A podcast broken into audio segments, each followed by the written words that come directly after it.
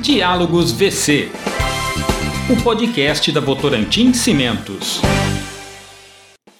Olá, tudo bem com você? Este é o Diálogos VC, o novo nome do podcast da Votorantim Cimentos. Diálogos VC porque a ideia é abrir espaço para conversas sobre temas que vão além das fronteiras da nossa empresa. Estamos no nono episódio, este gravado e lançado em março de 2021, que é o mês das mulheres. Eu sou Jaime Alves, jornalista e apresentador deste podcast. Nós vamos falar sobre mulheres e carreira. E respeitando o isolamento social, gravamos remotamente este podcast, recebendo em nossa sala virtual duas convidadas para discutir o tema Mulheres e Carreira. Tatiana Sotorriva. Obrigado, Tatiana, por aceitar o nosso convite. Olá, pessoal. É um prazer estar aqui nesse bate-papo. A Tatiana é gerente global de diversidade, captação, treinamento e desenvolvimento da Votorantim Cimentos. E também recebemos a Renata Moraes. Olá, Renata. Olá, Jaime. Oi, Tatiana.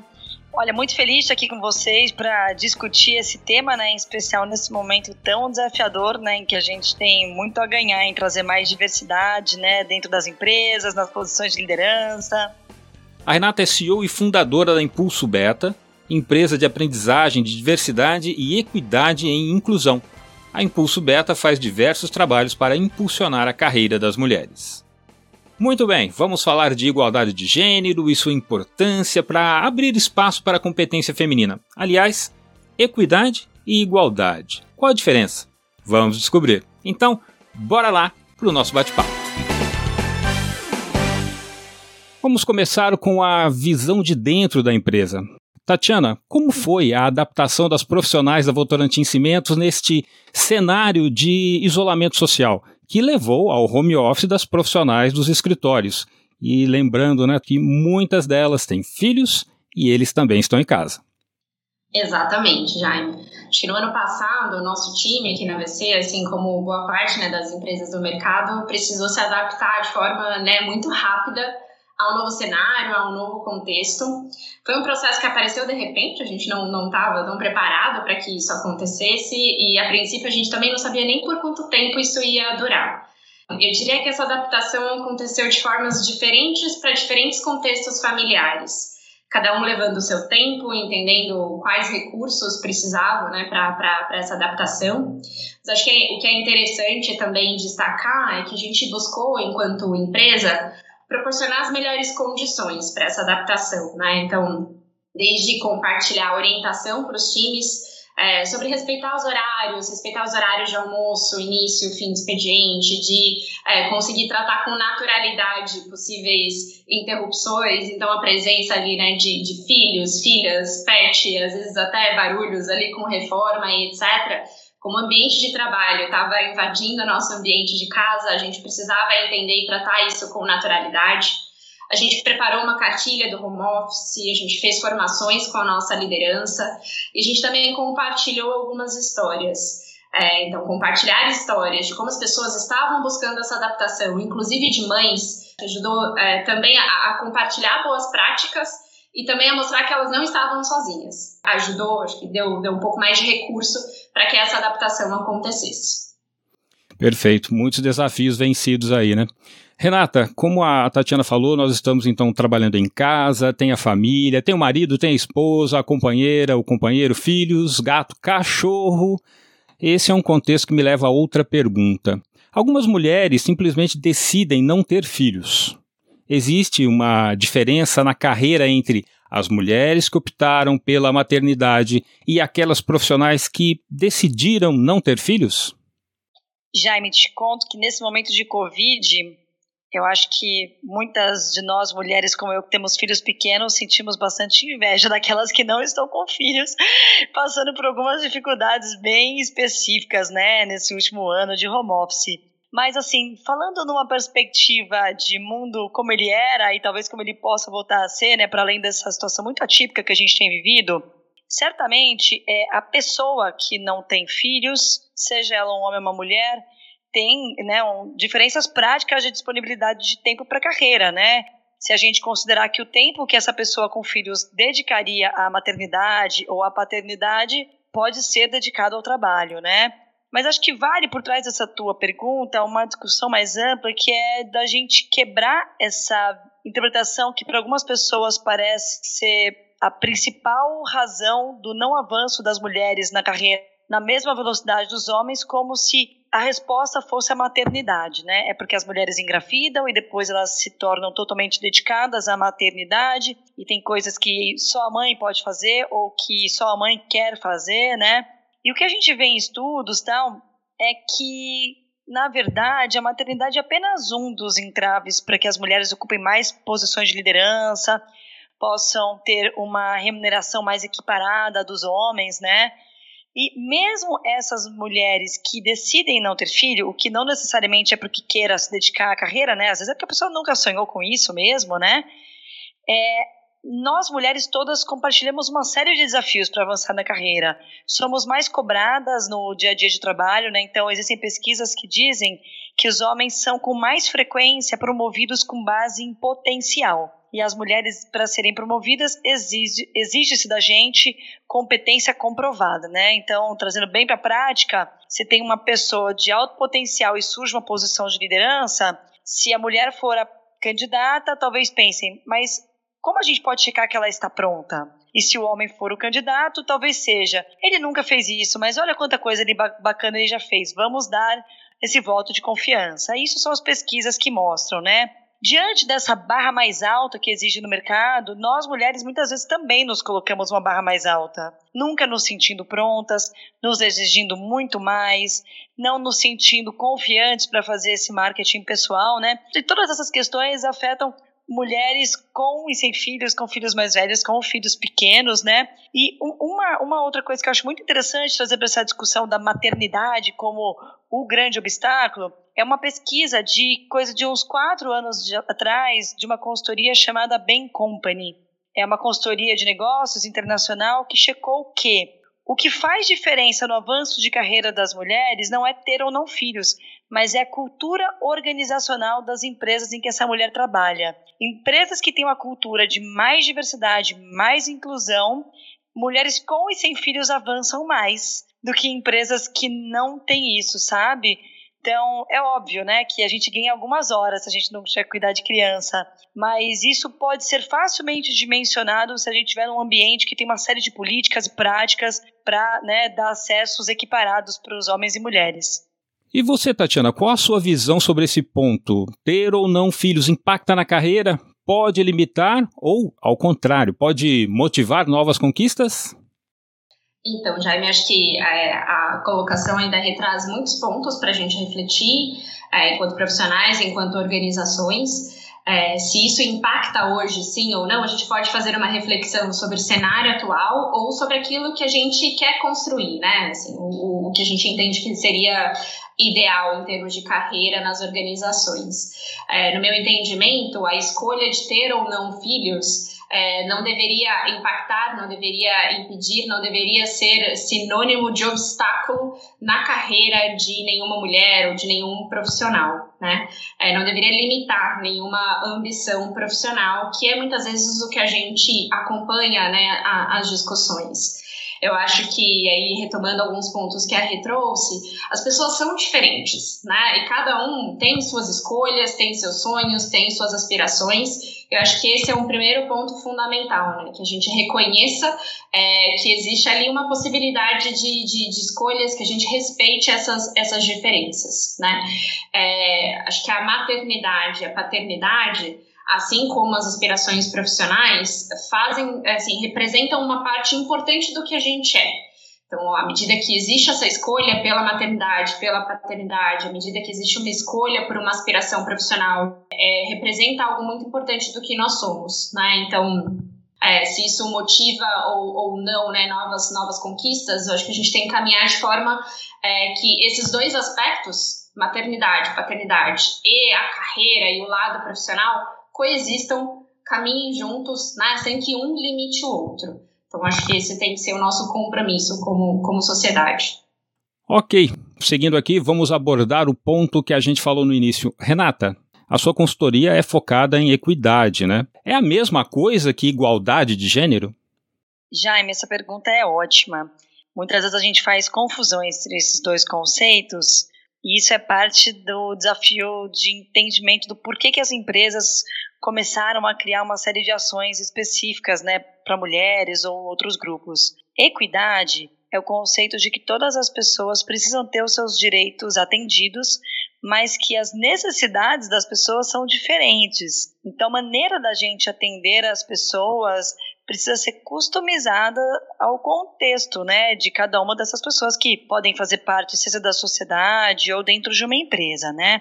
Trazendo para o nosso contexto aqui, né, o contexto empresarial, muitas vezes a confusão que se faz é de que as pessoas acreditam que criar ações específicas para apoiar mulheres, pessoas negras ou outros grupos com menos acesso né, ao desenvolvimento profissional seria injusto. É como se isso fosse não meritocrático, porque o correto seria a igualdade, tratar todo mundo igualzinho. E por meio da equidade, quando a gente decide falar de equidade, não de igualdade, a gente está reconhecendo que as pessoas precisam de apoios diferentes, né? A gente reconhece que tem um, um histórico de participação de alguns grupos no mercado um pouco defasado e que, na maior parte das vezes, esse histórico não tem a ver com o talento e com a capacidade de contribuição das pessoas, né? Muitas vezes é por uma série de crenças que foi construído sobre um determinado grupo ou menos incentivo que um outro grupo teve para entrar em alguma área de atuação, como é o caso da AVC, né? Vocês contratam muitas pessoas engenheiras, há bem pouco tempo, essa não era uma carreira que a gente incentivava as garotas pequenas. Logo, quando chegava o momento da escolha profissional, a gente não tinha muitas mulheres, né? Então, assim, acho que o que, o que é importante para a gente falar sobre igualdade e equidade aqui é que é essencial nos dias de hoje que as empresas busquem entender quais são essas necessidades específicas dos seus distintos grupos para as pessoas condições de concorrer em nível de mais paridade, né? seja criar programas de desenvolvimento como a AVC construiu agora para mulheres, seja criar ações de recrutamento para um público que espontaneamente talvez não chegasse na empresa, e assim, ao tentar arrumar essas arestas que estão um pouco atrapalhando o caminho de algumas pessoas profissionais, a gente pode ir atrás da tal meritocracia, né? Fazendo com que a gente de fato promova, contrate, desenvolva as pessoas por talento e por nenhuma outra característica. Perfeito, Renato. Então eu vou continuar com você na próxima pergunta, já que você está aí do lado do, do outro lado do balcão, né, nas consultorias. Como que nós, homens, podemos participar e apoiar a equidade de gênero e assim contribuir com o desenvolvimento da carreira das mulheres? Muito bom, Jaime. Os homens são muito bem-vindos nesses esforços de equidade de gênero. Muito bem-vindos mesmo, porque os homens são os nossos pais, os nossos filhos, os companheiros de vida de algumas de nós, é, são nossos colegas de trabalho e a maioria dos chefes porque são os a maioria das pessoas que estão em posições de liderança, né, no Brasil e no mundo todo, né? E eu acho que o primeiro ponto para isso é a gente acabar com a crença de que o feminismo é o oposto do machismo. Essa, essa crença, né, que hoje algumas pessoas acham ultrapassada, ai, para que feminismo? Precisa disso. Feminismo nada mais é do que a busca pela equiparação de direitos entre homens e mulheres. Não é para as mulheres terem mais direitos ou mais espaços ou serem a maioria nas empresas. E nós, mulheres, para a gente conseguir ter voz, para a gente conseguir contribuir na medida do nosso talento, a gente precisa muito contar com os homens. Então, assim, homens que são casados com mulheres, suportando as nossas carreiras, dividindo dentro de casa em medida proporcional os cuidados com a casa, com pessoas idosas, com os filhos, com os pets, com a limpeza de tudo, né? Homens que são nossos colegas de trabalho. Precisamos de apoio para a gente se sentir incluída, principalmente quando nós somos minoria. E aí surge aquele chope no lugar que talvez uma mulher se sinta menos à vontade, ou aquela brincadeirinha que nos constrange, é, ou aquele elogio que não cabe no ambiente corporativo ou aquelas reuniões em que a gente precisa gritar para ser ouvida. Prestem atenção nisso, né? Do quanto as nossas interações com vocês no dia a dia são inclusivas para a gente, quanto a gente consegue participar sendo a gente mesma. E aí, para os homens que ocupam posições de liderança, o que eu diria é: vamos nos provocar a não criar rótulos para as pessoas por serem homens ou mulheres. Não achar que, ah, porque a mulher não vai ter pulso firme para isso, ou porque tem filhos pequenos não vai poder viajar, de nos olharem como pessoas profissionais, né? Obviamente entendendo os nossos desafios, necessidades específicos, mas olharem para a gente pelo que a gente é capaz de entregar, pelas nossas ideias, né? E eu, eu, eu, convido quem quiser saber mais sobre o papel dos homens como aliados. Tem um movimento muito interessante da ONU Mulheres chamado He for She. É eles por elas, na tradução do inglês, né? Que justamente pede aos homens dentro das empresas que estejam ao nosso lado. Você está ouvindo Diálogos VC, o podcast da Votorantim Cimentos. Seguindo aqui a nossa entrevista, o assunto agora é diversidade. Este é um movimento atual nas empresas, inclusive já foi tema de um episódio neste podcast e você pode ouvir depois. Tatiana, por que a inclusão feminina em cargos de liderança é boa tanto para as mulheres quanto também para as empresas?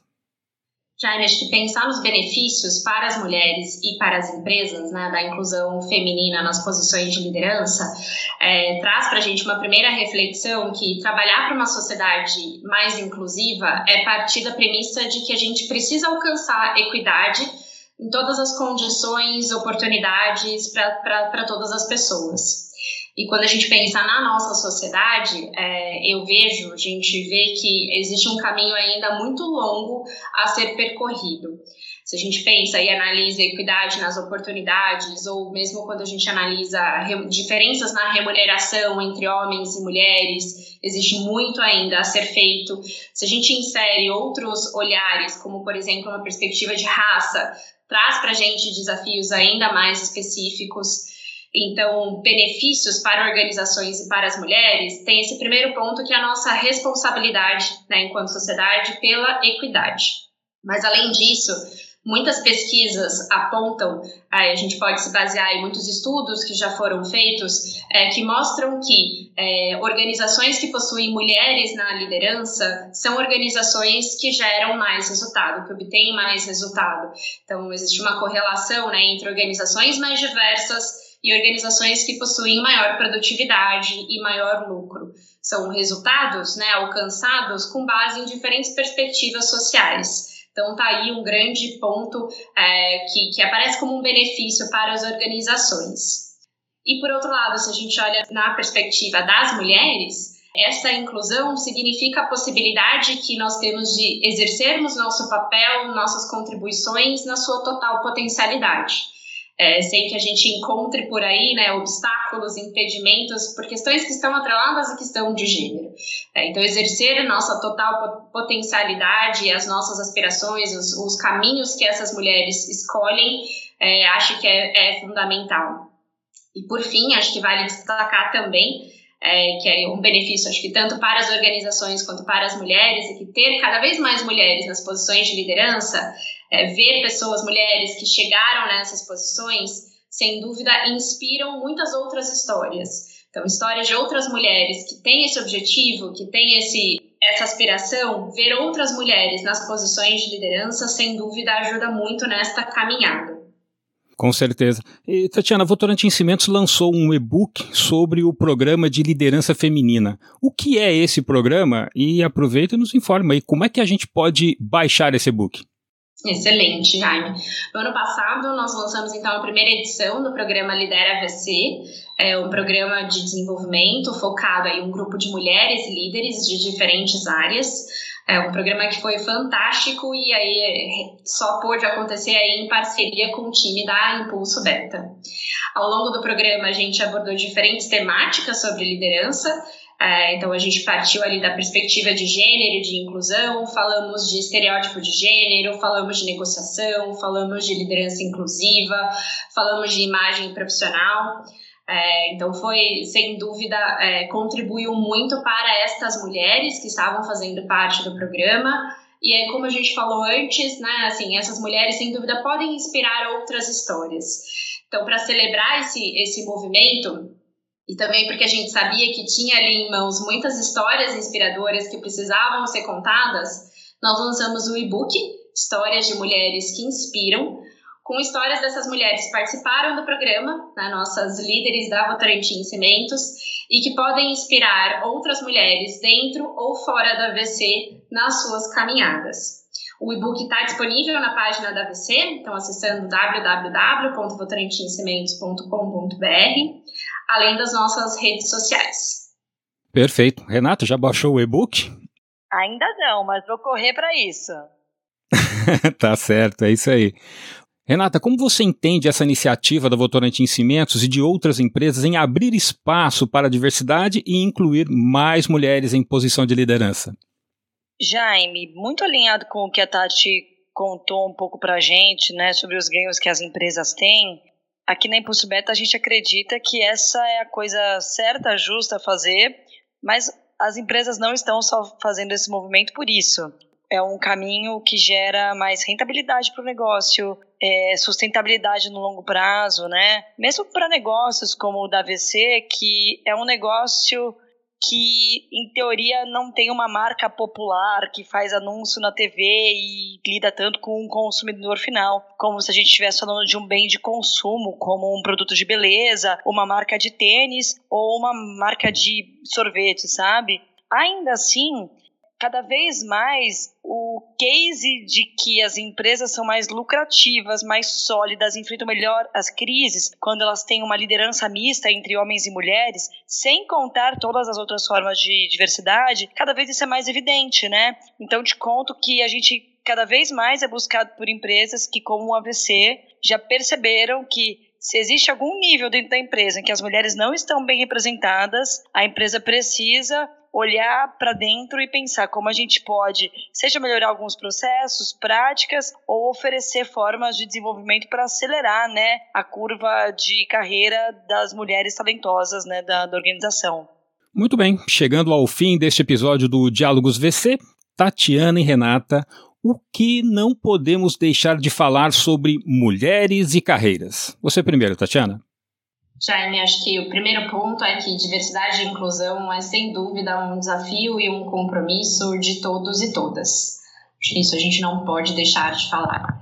É, mas quando a gente fala de maneira mais específica aí sobre mulheres, sobre, sobre carreira, é, acho que é importante a gente lembrar que carreira, maternidade podem ser dois aspectos muito relevante na, na, relevantes na vida das mulheres, sem dúvida, mas que isso é uma escolha, é uma escolha individual, que não tem regras, que não deveria ter pressão do que se acha certo ou errado. É, e que aí nosso papel como, como organizações ou como quem quer contribuir para uma sociedade cada vez mais inclusiva é trabalhar para que não que um não impeça o outro e que as mulheres possam sim viver em plenitude as suas escolhas e as suas contribuições. E você, Renata? Eu vou pegar o gancho da Tati sobre viver com plenitude, né? As escolhas esse é um momento tão difícil de falar de escolhas, né? Porque mais uma vez a gente estende essa situação que a gente está vivendo, que de atípica já passou a ser a nossa normalidade, né? A gente vê números de que muitas mulheres é, saíram do mercado de trabalho por dificuldade de conciliar suas responsabilidades familiares com uma carreira. E mesmo para as mulheres que ficaram, eu acho que tem uma provocação aqui, né, da gente de fato buscar equidade de gênero dentro dos nossos lares, para que a gente não se penalize, né, achando que é tudo o nosso papel e assim. É, é, Fala-se das mulheres da década de 50 que elas faziam o seguinte: elas iam para o mercado de trabalho fingindo que não tinham família, e dentro de casa elas fingiam que não tinham trabalho. Então elas queriam ser perfeitas. E eu acho que a gente não superou totalmente isso ainda a gente ainda vive um pouco em busca desse molde. Me coloco um pouco nesse lugar, tentando sempre superar né, essa crença. Então, acho que assim, é a gente se permitir, né, se for essa a nossa escolha de ter uma carreira, fazer uma distribuição de papéis. É importante a gente reconhecer, gente, que existem desafios estruturais né, na empresa, na sociedade, que justificam o momento que a gente ainda vive, mas nós mulheres precisamos definitivamente superar aquela tal da síndrome da impostora que deixa a gente numa situação de achar que, ai, quem é a gente para falar alguma coisa? Será que a gente é tão boa assim? Mas quem sou eu para levantar a mão e dizer que alguma coisa deveria ser diferente? Então, acho que o convite aqui, principal mensagem é superar a síndrome da impostora, que vai nos ajudar a ser protagonista tanto no trabalho quanto em casa. Muito bom, muito obrigado, viu, Tatiana, por dividir o seu tempo e experiência com a gente como mulher que exerce papel de liderança na Votorantim Cimentos. Muito obrigado, Tati. Eu que agradeço, Jaime, e pela conversa, agradeço a oportunidade de um papo aí tão, tão rico. É, e nós seguimos juntos, juntas nessa caminhada, e eu espero que a gente possa ter no futuro outras boas conversas sobre diversidade e inclusão. Com certeza, esse tema vai voltar. Renata, obrigado também por aceitar o nosso convite e contribuir de forma tão brilhante aqui com o nosso podcast. Obrigada, Jaime, foi um prazer. Foi um grande prazer também reencontrar a Tati aqui para ter esse papo. E fico muito feliz de ver a jornada que vocês na VC estão fazendo. Parabéns por tudo que vocês estão construindo. E eu fico muito honrado da Impulso Beta poder seguir apoiando vocês. Um grande abraço para todo mundo que está nos ouvindo. É isso aí, abraço também. E assim a gente encerra mais um episódio do Diálogos VC. Muito obrigado pela sua audiência. Compartilhe agora mesmo este episódio e aproveita e ouça os demais, cada um deles com temas muito interessantes. Até a próxima edição. Você ouviu? Diálogos VC, o podcast da Votorantim Cimentos.